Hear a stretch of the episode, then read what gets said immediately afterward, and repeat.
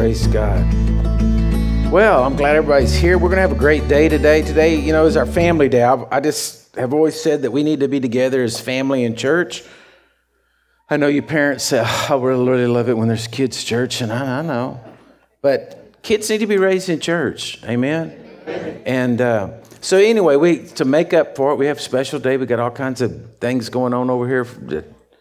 Uh, everything you can imagine is over there, herded up in a pen or something. So, y'all going to have some fun today.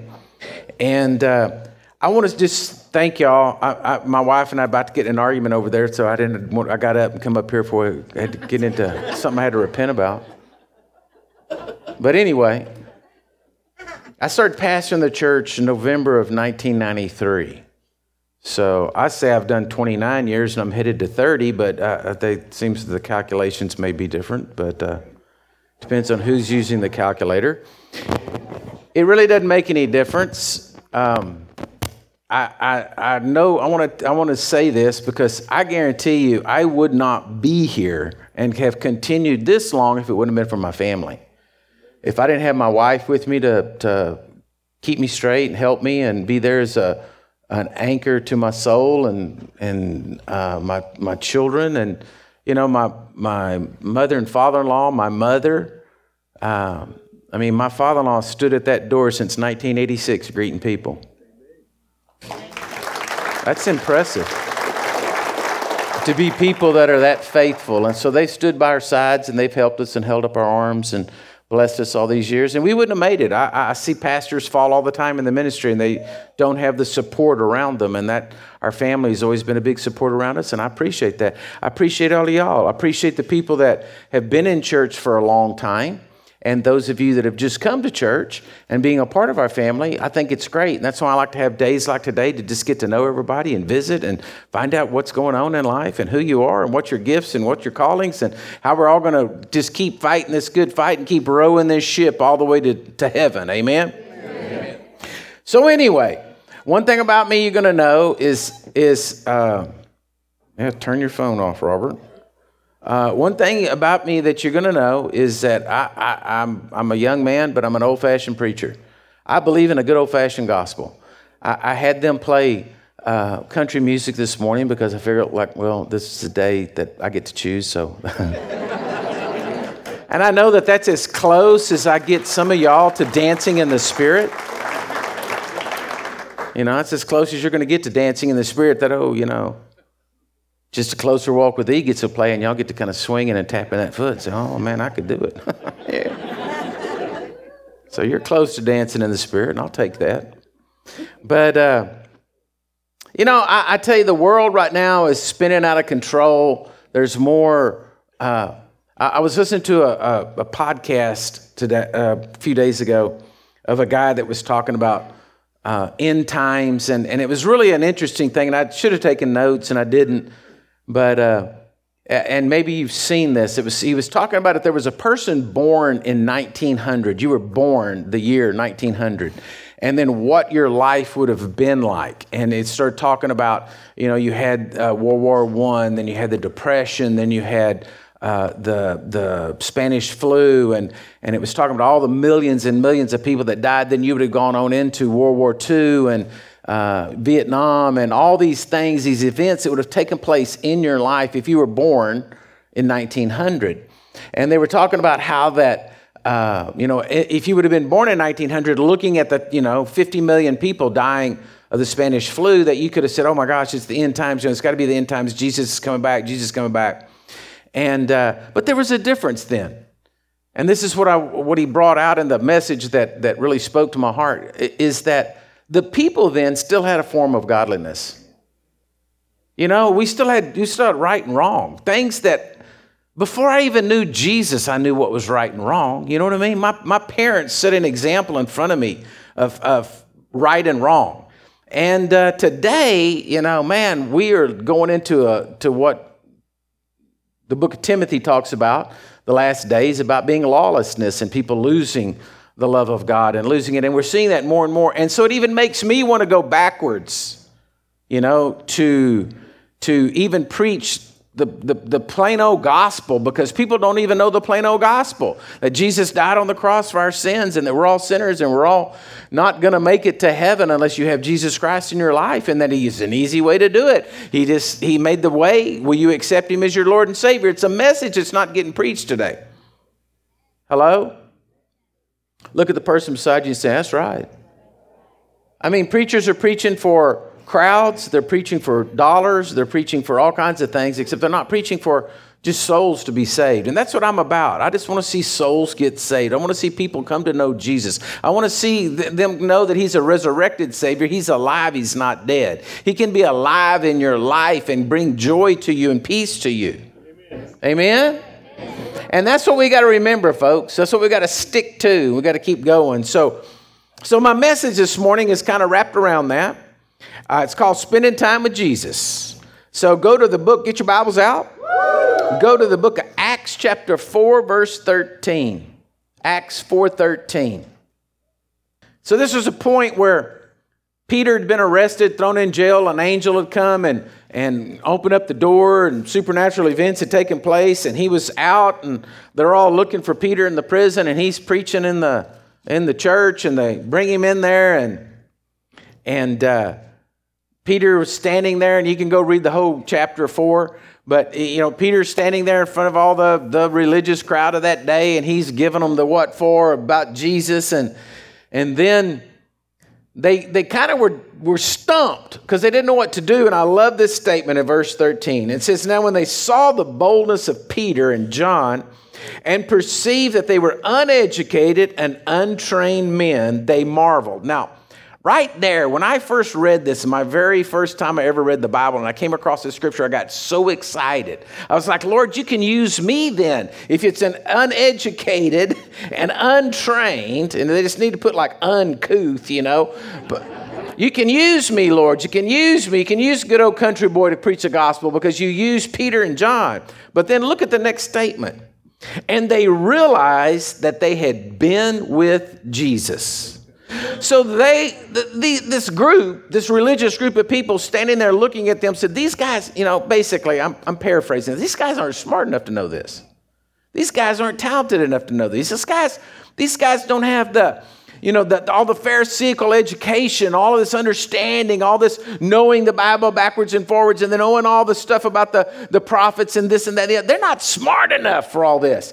But man, we can tell they've been with Jesus. So with them being spending time with Jesus rubbed off on them so much, it changed them. So if it changed them, can it change us? So does that just make sense that the more time you spend with Jesus, the more he's going to rub off on you and the more you're going to become like him? Hello? But you see, people don't want to spend time with Jesus. Even Christians don't want to spend time with Jesus.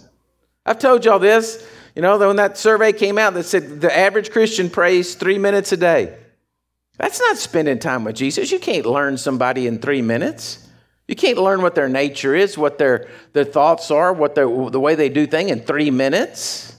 Most Christians never read their Bible. So, how are you going to learn and how are you going to spend time with Jesus and become more like Him if you don't spend time with Jesus. Look at the person beside you. That's a good point. Highly intelligent. Good point. Deep, deep, deep. Are y'all with me? See, folks, the, the, the, Christian world right now is not spending time with Jesus. And we have leaders of denominations guiding their churches in the wrong direction, and they're headed down a road that's going to end up in a total and complete demise for them. And they're doing that and the reason why is because they haven't spent time with Jesus, because if they had spent time with Jesus, they'd know they were going in the wrong direction. Hello? Y'all with me? Look at another verse here. Go into the Old Testament, 1 Samuel chapter 10. 1 Samuel chapter 10. This is a story where Saul, who was the first king, was going to meet Samuel. Now, the funny thing, and I don't want to get into, if you go read chapter 9 and then on into 10, you can, you can get all of this story. I'll just tell you the story, but you can go read it all. Saul's lost his donkeys. They've run off. And so he's looking for them. So he's, I mean, these must have been pretty wild donkeys. I mean, they done run off. They're not just like in the neighbor's patch eating his garden. They're gone. And so he's out searching the land for them till it gets to the point that he says, Man, we're going to have to go. We need to go to the, to the prophet, the seer, the man of God, and just ask him, Hey, can you ask God where the donkeys go? Now, doesn't that sound kind of strange? But I mean, that's what they were going to do. He said, Let's just go find the man of God. So he's going to find Samuel. And he doesn't know Samuel. He doesn't know Samuel. And uh, so, anyway, he, uh, he, he, he's, the, before he gets there, God speaks to Samuel and says, Oh, by the way, I'm bringing the king in today. And when he comes in, I want you to anoint him, and he's going to be the king. And he's coming. And so all of a sudden, here comes Saul walking up, thinking he's going to ask for where the donkeys are. And Samuel's like, Oh, you're, going to, you're the king of Israel. He's like, What? What? What are you talking about? You know, I don't know what you're talking about. And in verse chapter, in chapter 10, 1 Samuel 10, 6, he tells Saul, he said, You're going to go to such and such a place, and you're going to go there, and there are going to be some people going to the service, and then they're going to, you're going to meet some prophets. And then he says, Then the Spirit of the Lord will come upon you, and you will prophesy with them and be turned into another man. Story goes on, read it on down there. It happened just like Saul said. And then everybody went, I mean, just like Samuel said. And then everybody went back and they said, Look, you know what happened? We went up there on the side of man, oh, oh, oh, Saul's up there and he's prophesying with the prophets. You see, he came in contact with the Spirit of the living God and it changed him into another man. We have people today that are struggling to stay sane Suicide rate is up 4% in the United States over the last two years. And it's really higher than that, but that's all they're reporting. People are discouraged. People are, people are, are, are, are falling apart. But God offers us something here. He says, Man, listen, if you come hang out with me and hang around me, you'll be changed into another person. In other words, depression's going to go. Amen. Discouragement's going to disappear because you're spending time with me, and I have a way for my spirit to come upon you. And when it comes upon you, it'll change you into another man. It'll call. It'll change you into in a, in a different way of thinking. You'll start thinking. You'll start thinking miracles, signs, and wonders. You'll start thinking that God can do anything. Hello. Oh, this is good news. This is good news because I'm going to give you four points how to stay close to Jesus. If you do them, you know what? He's going to change you into another man. He's going to make you better. You're going to be full of faith, full of encouragement, being able to tell else, everybody else said, like, you know, the world is just going to pieces. How come you got a smile on your face? Ah, it's okay. I'm closer, one day closer to getting with Jesus. I'm looking for miracles. I'm looking for God to make a way where there seems to be no way. I'm looking for a way for God to make my crooked path straight. I don't know what y'all are worried about, but you know, I, I, God's gonna, God's my source. All right? So, number one, y'all gonna laugh at this one. Number one, the number one way to spend time with Jesus, John 6 63. Jesus said, Jesus said, not Robert, Jesus said, I'm quoting Jesus. It is the Spirit who gives life, the flesh profits nothing. The word that I speak to you, they are spirit and they are life. Isn't it funny that uh, we have all of these, what do you want to call them? All of these devices to make our lives better.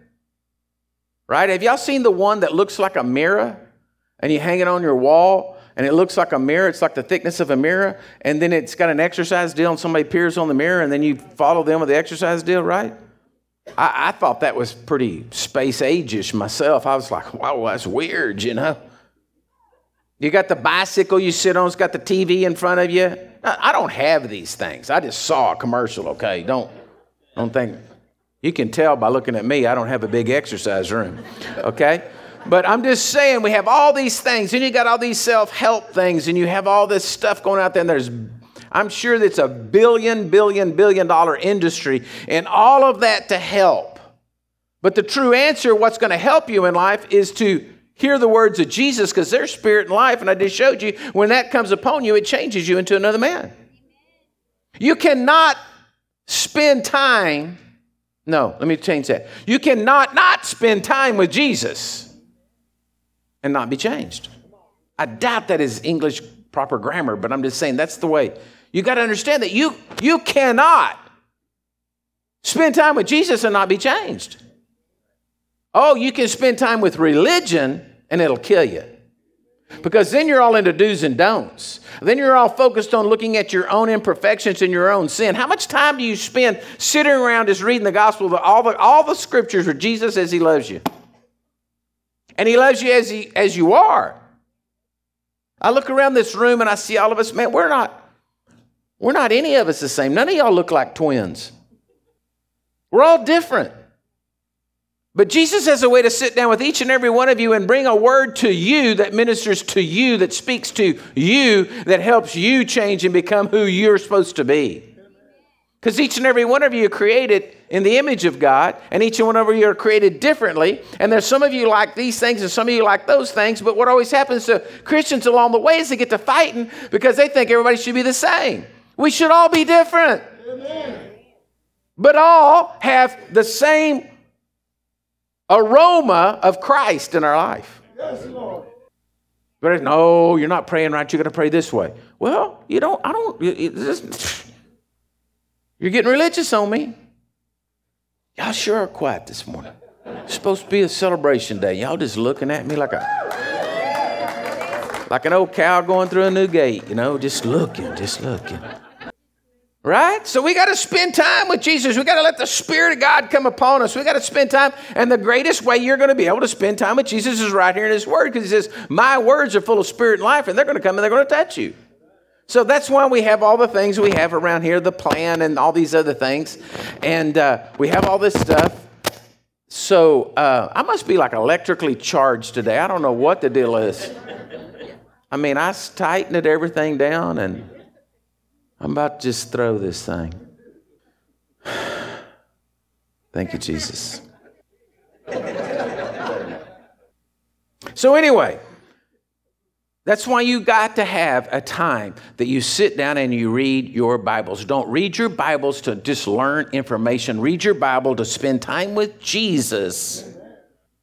I mean, take a, take a scripture, take a, take a chapter, John chapter 11. John chapter 11, talking about the resurrection of Lazarus. Have y'all ever just sat there and read it, but don't read it just to read it, but read it and then tried to imagine what it was like being there? You may be wrong in some of your, your thoughts, but it's okay.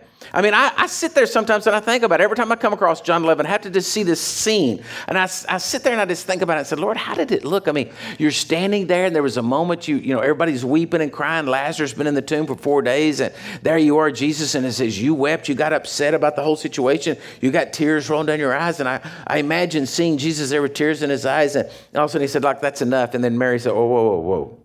Wait, what are you going to do? Well, we're going to get him out of the tomb, roll the stone back. And she says, well, Lord, he stinketh. So all of a sudden he went from sorrow to natural deal. Uh, my brother, he's rotting. There was no embalming.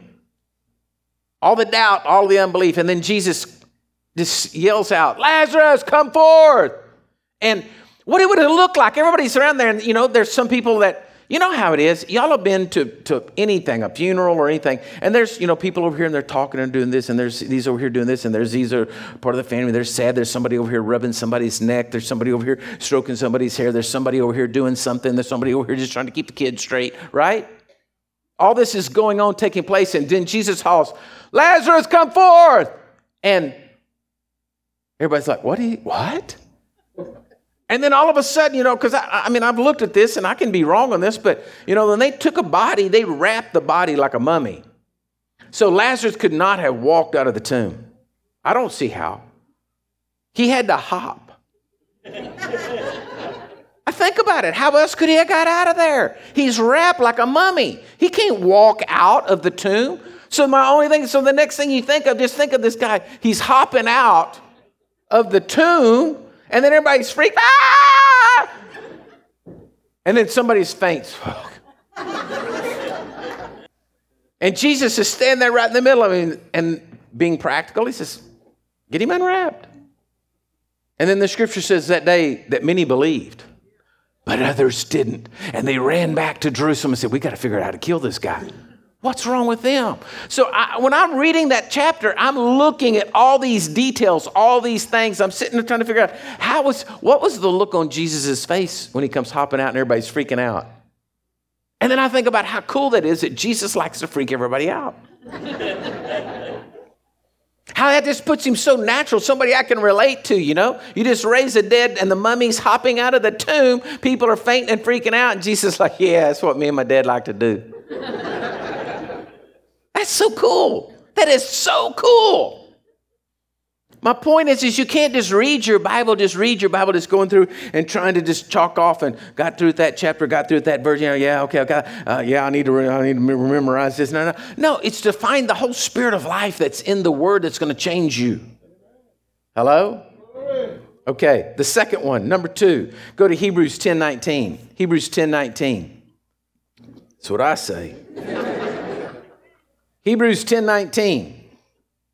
It says, Therefore, my brethren, having boldness to enter the holiest by the blood of Jesus, by a new and living way, which he has consecrated for us through the veil that is his flesh, and having a high priest over the house of God, let us draw near with a true heart of full assurance of faith, having our hearts sprinkled from an evil conscience and our bodies washed with pure water. Let us hold fast the confession of our hope without wavering, for he who promised is faithful.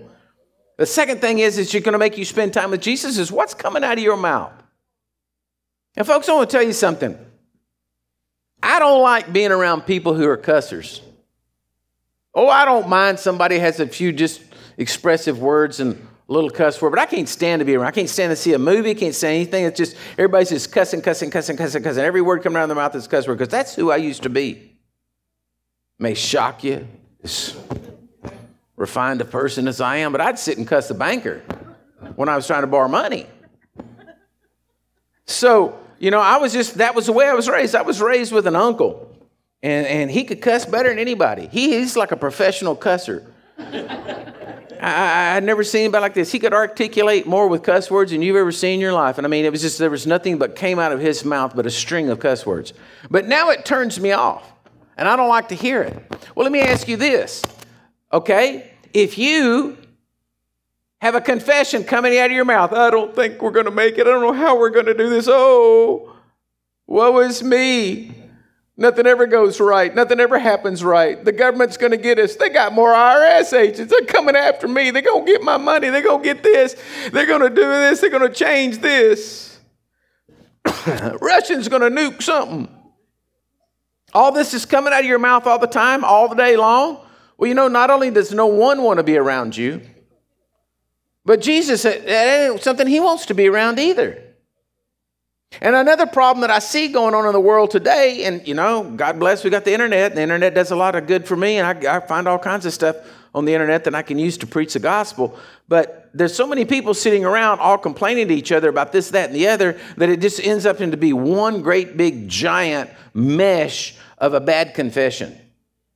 And I want to tell you what's going to happen. Listen, I know what's going to happen. You want to know what's going to happen? There's going to be a Trump blast, and Jesus coming back. I don't know when. Could be, could be right now. No, now. No, now. Okay, it'll be a little later, but there's going to be a trumpet blast, and Jesus is coming back, and he's going to he's going to take us out of here, and we're going to go to heaven. That's what's going to happen. And if that doesn't happen in my lifetime, I'm going to drop dead one day, and I'm going to be standing in His presence. Hello? I know where I'm headed. No matter what, I know where I'm headed. I know where I'm headed because I know that I know that Jesus Christ is the Lord and Savior of my life. How do I know that? Because I asked Him to come into my life. I asked Him to forgive me of my sins. I made Him the Lord and Savior of my life. And the story, it's all over with.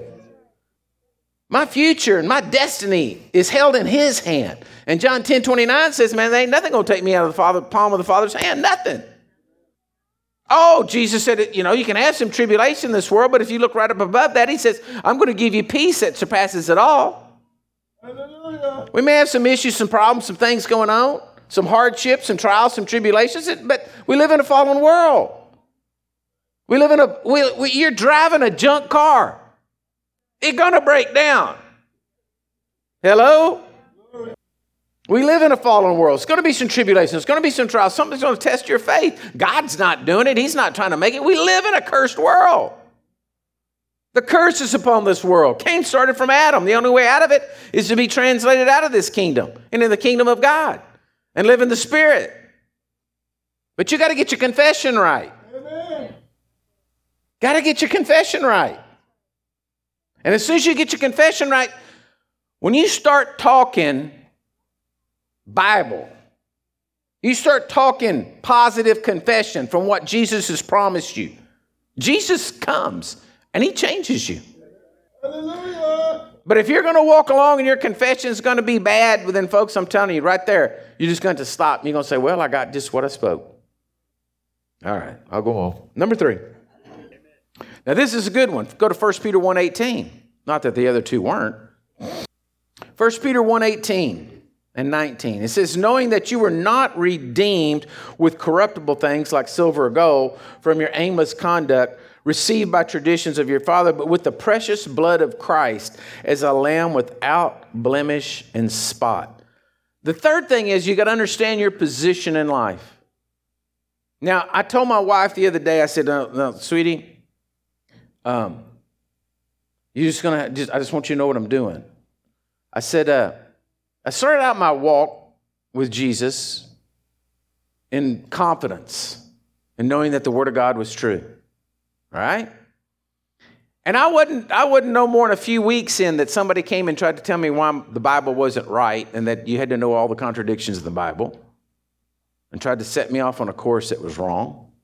And then, then from there, it's just been a, a it's been a whole lot of people in my life that love to throw stones, stone throwers.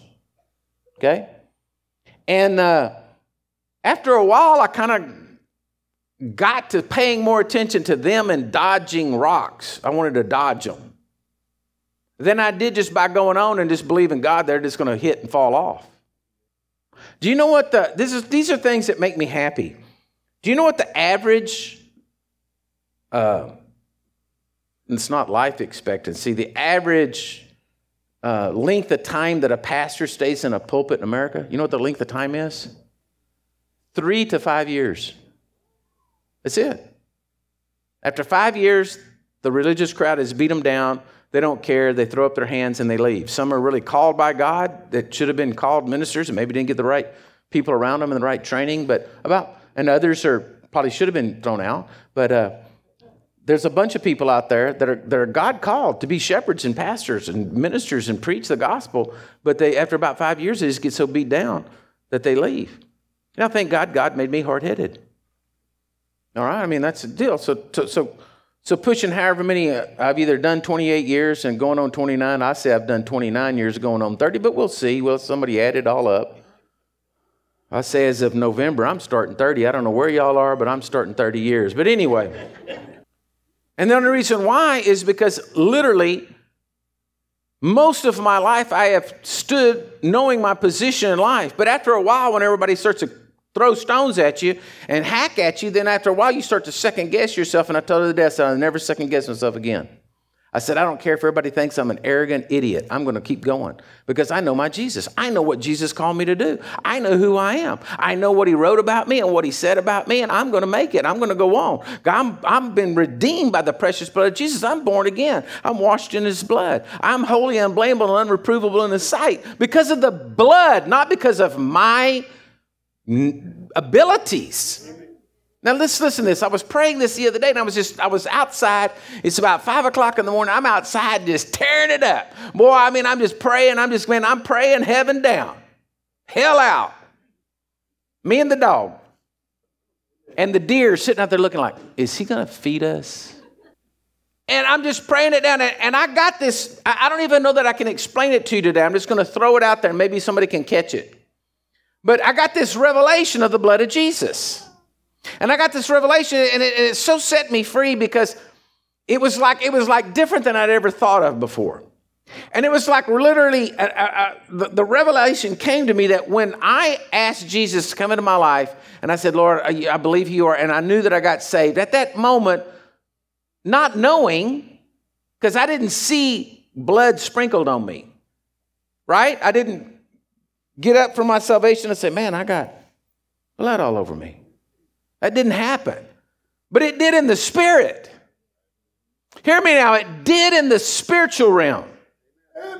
And so when that blood hit me in the spiritual realm, all of a sudden, God doesn't look at me anymore in my imperfections. He's looking at what's on me, the blood.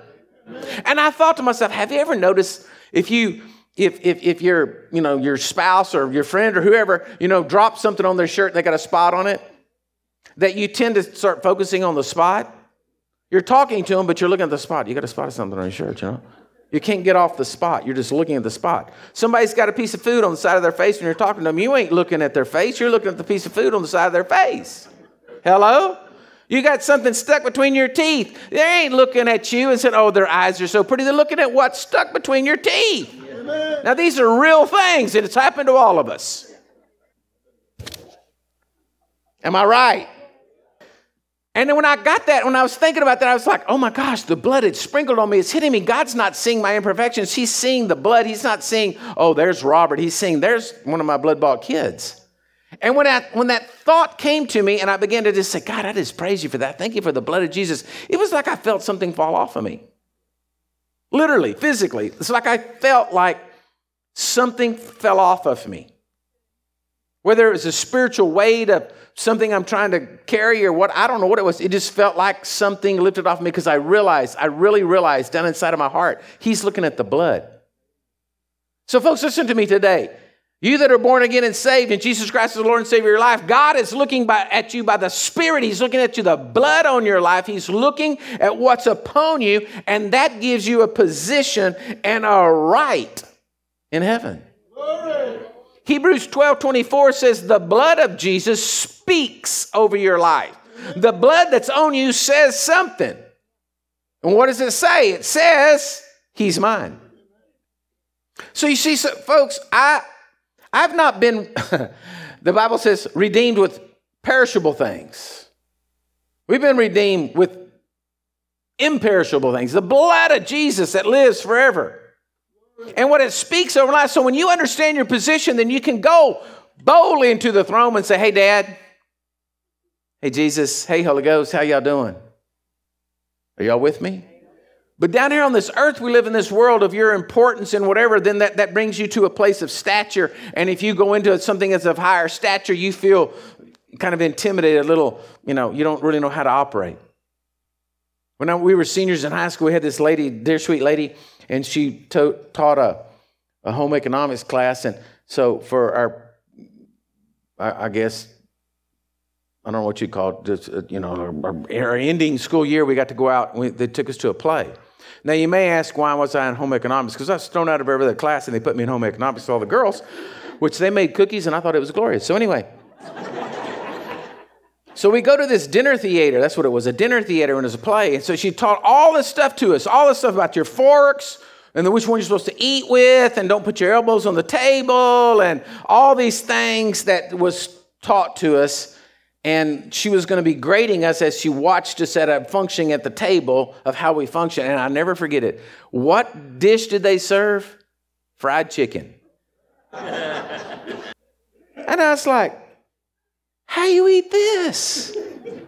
You got to get a hold of a piece of fried chicken and eat it. You can't.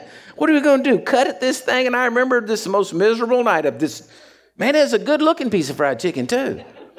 and me poking around and digging at it with my fork, trying to get it off and not slide it off my plate off the table and everything, you know, and trying to deal with this thing. And then beside it were little round potatoes. You know, those things can get away from you. You got to work them just right and get the fork into them, try to cut one of those things, so they're off the table too. So Jesus is not looking at you, he's not grading you in your life upon how well you can eat the fried chicken. What he's grading you on life is is the blood on your life, and is that blood speaking? And that gives you a position, not because you're good, not because you're smart, not because you're such a scholar of the word, but because of the blood speaks. Yes, Lord. Hello? In Exodus 24, I'll just tell you what it says. Exodus 24, 1 through 8, you can go read it. It was a ceremony they took. When Moses stood up, he took the, the, the, the commandments and he took the ordinances and he, and he, read them before the people, and all the people said, Yes, we'll do it. And then he dipped the, the hyssop branch into the blood and he sprinkled the people. And they says, Okay, you're redeemed. He gave us an image right there in, in Exodus 24, 1 through 8. Hello?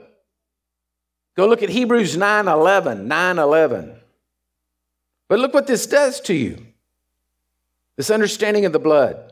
But Christ came as a high priest of the good things to come, with a greater and more perfect tabernacle, not made with hands, that is, not of this creation, not with the blood of goats and of calves, but with his own blood he entered the most holy place once for all, having obtained eternal redemption. For if the blood of bulls and goats and the ashes of heifers sprinkling on the unclean sanctifies for the purifying of the flesh, how much more shall the blood of Christ, who through the eternal Spirit offered himself without spot to God, cleanse your conscience from dead works. The blood of Jesus has the ability on your life to literally transform your thinking, cleanse you of your conscience from dead works. In other words, thinking, well, I got to do it this way, I got to do that way. So the things in the spirit that you get a revelation of changes the things in the flesh. You're not by the flesh going to change things in the spirit, but you can by the spirit change things in the flesh. Did you get that? Your works, you're not going to change things in the spirit. But you're taking time and spending time with Jesus and getting a revelation of what the blood does will change your physical, your conscience, and your physical body. Amen. Glory. Let me give you the fourth one. Go to Luke 10 18. Luke 10 18. Jesus is speaking. He said, he said in the, so all the, all the disciples came back. They've been out having revival crusades and they come back telling all the great things that God's done and all the miracles they've seen, all the healings and all the stuff like that. And then Jesus says to them, verse 18, he said to them, I saw Satan fall like lightning from heaven. Behold, I give you the authority to trample on serpents, and scorpions, and over all the power of the enemy, and nothing shall by any means hurt you. Jesus spoke this to them before the day of Pentecost had come. Jesus spoke this to them before he was risen from the dead. Jesus spoke this to them before he had poured his blood out on the mercy seat in heaven. Right? Jesus spoke this to those disciples, and there's religious people that say, oh, well, he did that because he was trying to show forth that he was the Son of God, but after he was risen from the dead, then there's no more. Why would that be? Just let me ask you a question. Why would that be? Why would Jesus have just 12 guys go around and see this blows the theory because there wasn't 12 guys in Luke chapter 10. There were 70. So why would Jesus have it worked out or God the Father have it worked out to where after the resurrection of Jesus he went to heaven and left 12 guys down here you know, we know there was more, but I'm just going to say 12 guys down here to, to, to, that could operate in power, signs, and wonders, operate in authority on earth, and then leave earth. Jesus has left earth, and he leaves those guys down here to show forth that he's the Son of God. Why would he do that? Why would he only leave 12? He, knew he wasn't coming back right now. He knew there was going to be 2,000 plus years to where we'll end up today. Why would he do that? That doesn't make any sense. It's, it's theologically unsound, okay? But what he was trying to get across to the people is that he said, Look, the devil is defeated. I saw him fall from heaven like lightning. He doesn't have any power. I'm the one that's got the power. I'm the one that's in charge. I'm the one that has the authority here. And I'm telling you, I'm delegating authority to you that you can trample on serpents, scorpions, and over all the power of the enemy. Nothing shall by any means hurt you. He didn't say nothing by any means will come against you. He just said it won't hurt you. See, we get that wrong. We think that we shouldn't have anything come against us. The Bible says no weapon formed against you will prosper. It didn't say there wouldn't be a weapon formed against you. it just said it won't prosper. I love, I don't know if it's a message, I think it maybe is the message translation where it says, there's no, no, no weapon can be forged in the fires of hell that will have success against you. And I kind of like the way that's said, you know? Kind of get the old devil thinking he's down there in his old fiery pit beating out a piece of something, you know, he's going to say, This is going to get him. He never promised you we wouldn't have any issues, problems, trials, or tribulations, but what he promised you, that ain't none of them going to prosper. You're going to be at victory if you'll take your authority in Christ and walk right through it. Amen. Go to Mark 16, 15. Some of Jesus' last words. You know, uh, listen to me, church. I'm going to say this. you know, when, when, you, when you, if you study your Bible and you look at it, sometimes there's these little notations. And if you have a, a center reference or some kind of a cross reference Bible or a, you know, some, some whatever commentary Bible, you know, they'll, they'll put these little notes on there. And on Mark 16, 15, there's a little note. And it says that this wasn't in some of the oldest manuscripts. All right? But what they don't tell you is that in like 5,000 of the manuscripts it was in. But there was three old ones that they didn't find it in. All right? But I want to tell y'all something today. I've learned in life that I don't listen to any of that stuff. If it's written in my Bible, I believe it. I might have question about the book of maps. Maybe they got that wrong. All right? But I have no question at all about if it's written in my Bible, it's the living Word of God. And you can, I mean, I just hear it right now. Somebody saying, well, see, that's the real, well, you're not very smart. You're, you're not an intellectual. Do you not know that this is, and that's where you are. I want to tell you something. That's where your fault is. Because I praise God that I'm just simple minded enough to read my Bible and say it's true because it cuts out all that other demonic stuff. Well, you know, it's got to be it's got to be authorized King James 1611, you know, printed off the Gutenberg press before. What? What? Problem is you can't you don't want to live it. You want to find fault with it. Let's just get down to the brass tacks of it. You don't want to live the Bible. So therefore you don't want to have to read it because it convicts you. And you don't want to stop doing what you're doing. Or you don't want anybody else to know and you just want to stay high-minded. Hello? Mark 16, 15 says, And he said to them, Go into the world and preach the gospel to every creature. And he who believes and is baptized will be saved, but he who does not believe will be condemned. And these signs will follow those that believe. In my name they will cast out demons, they will speak with new tongues, they will take up serpents, and if they drink of anything deadly, it will by no means hurt them. And they will lay hands on the sick, and they will recover. A Christian that understands his authority. First, he's reading his Bible. Hello? Spending time with Jesus right? He's got his confession going right. Understands his position. And now he understands the authority the position is given him. We'll do Mark 16. Well, one time I pray. Don't, I don't care if I pray for, I, am never going to stop praying. Let me say it that way. I'm never going to stop praying. Hello? I'm never going to stop. I know my Bible's true. There's a, there's a problem with me, there's never a problem with God. Can I have a better amen than that?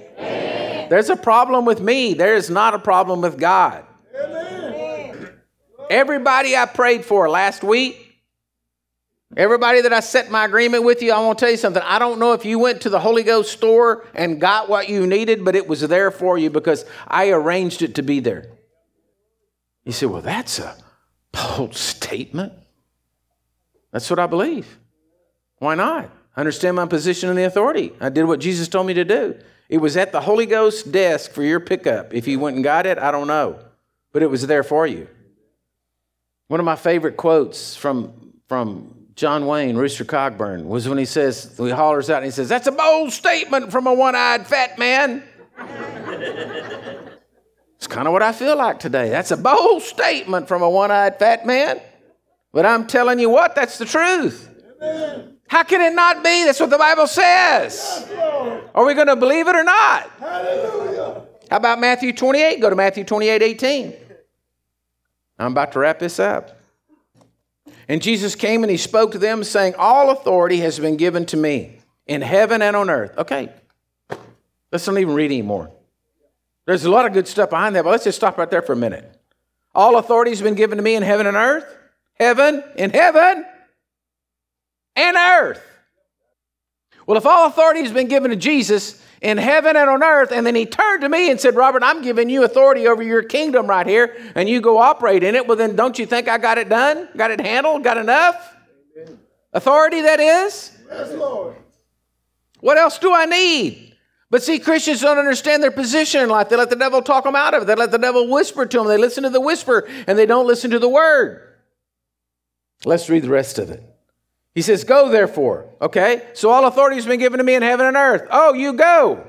Go, therefore, and make disciples of all nations, baptizing them in the name of the Father, the Son, and the Holy Spirit, teaching them to observe all things that I have and commanded you. And lo, I'm with you always, even to the end of the age. And so he says, Go out there, preach, and I'm going to be with you. Jesus is with me today. Folks, listen to me. It's this simple four steps that causes your whole life to change and become more like Jesus. When you start spending time with Him, this is what happens to you, and He starts changing you to be more like Him in the way that He has created you to be. You say, "Well, I'm not. I'm not like you, Pastor Robert." That's like one day I was talking to a, a, a, person. This has been years ago. And we were visiting. I was saying, man, my favorite scriptures, Revelations 19, 14. When we come back with Jesus on them horses. And whoo, man, give me a rod of iron. We're going to have some fun and never thought anything about it. And in a minute, the man said, But what if I don't want to go to war? What if I don't, what if that's not my nature? And it hit me. It's like, yeah, see, this is me. This is what speaks to Robert.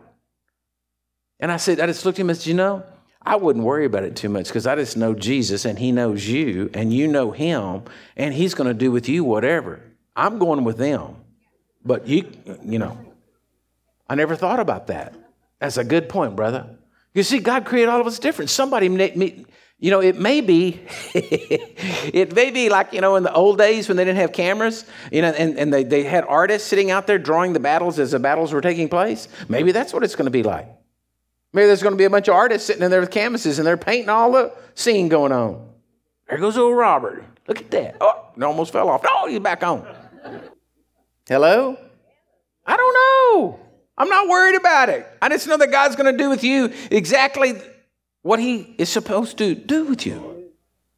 And if you'll just do these four simple points, all of a sudden you're just going to start lining up. You're going to start becoming more like Jesus every day. Every day, every day, every day, every day. Amen? So look at the person beside you and say, you know, you're already looking a little more like Jesus. Amen? So we're going to have communion now. So, everyone out there watching, you can get your communion elements ready. But uh, I, I'm telling you, folks, today's the day we need to come to the front. When you come up and receive communion today, you need to be thinking about this message. You need to say, Lord, I just thank you for the blood of Jesus, man, and I'm committing to you. I'm going to go in all the nations, preach the gospel, whatever, whatever God's doing with you. But today's the day of just committing our hearts to the Lord. Amen? So, can I have my pastoral team, prayer team, everybody come down to help me serve? Musicians come down, players of the sacred harps.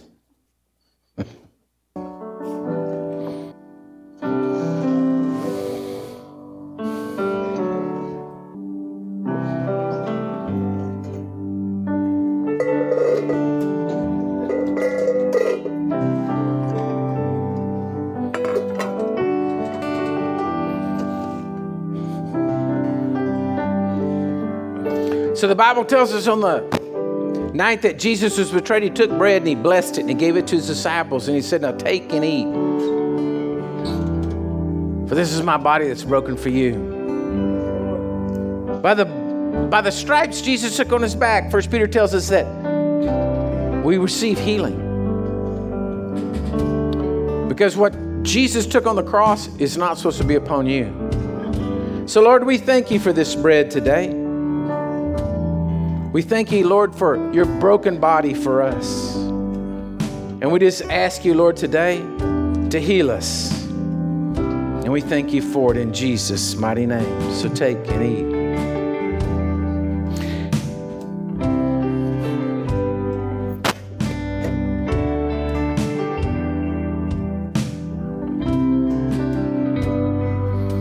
And then afterwards, he took the cup and he said, This cup is a New Testament poured out in my blood for the forgiveness of sins.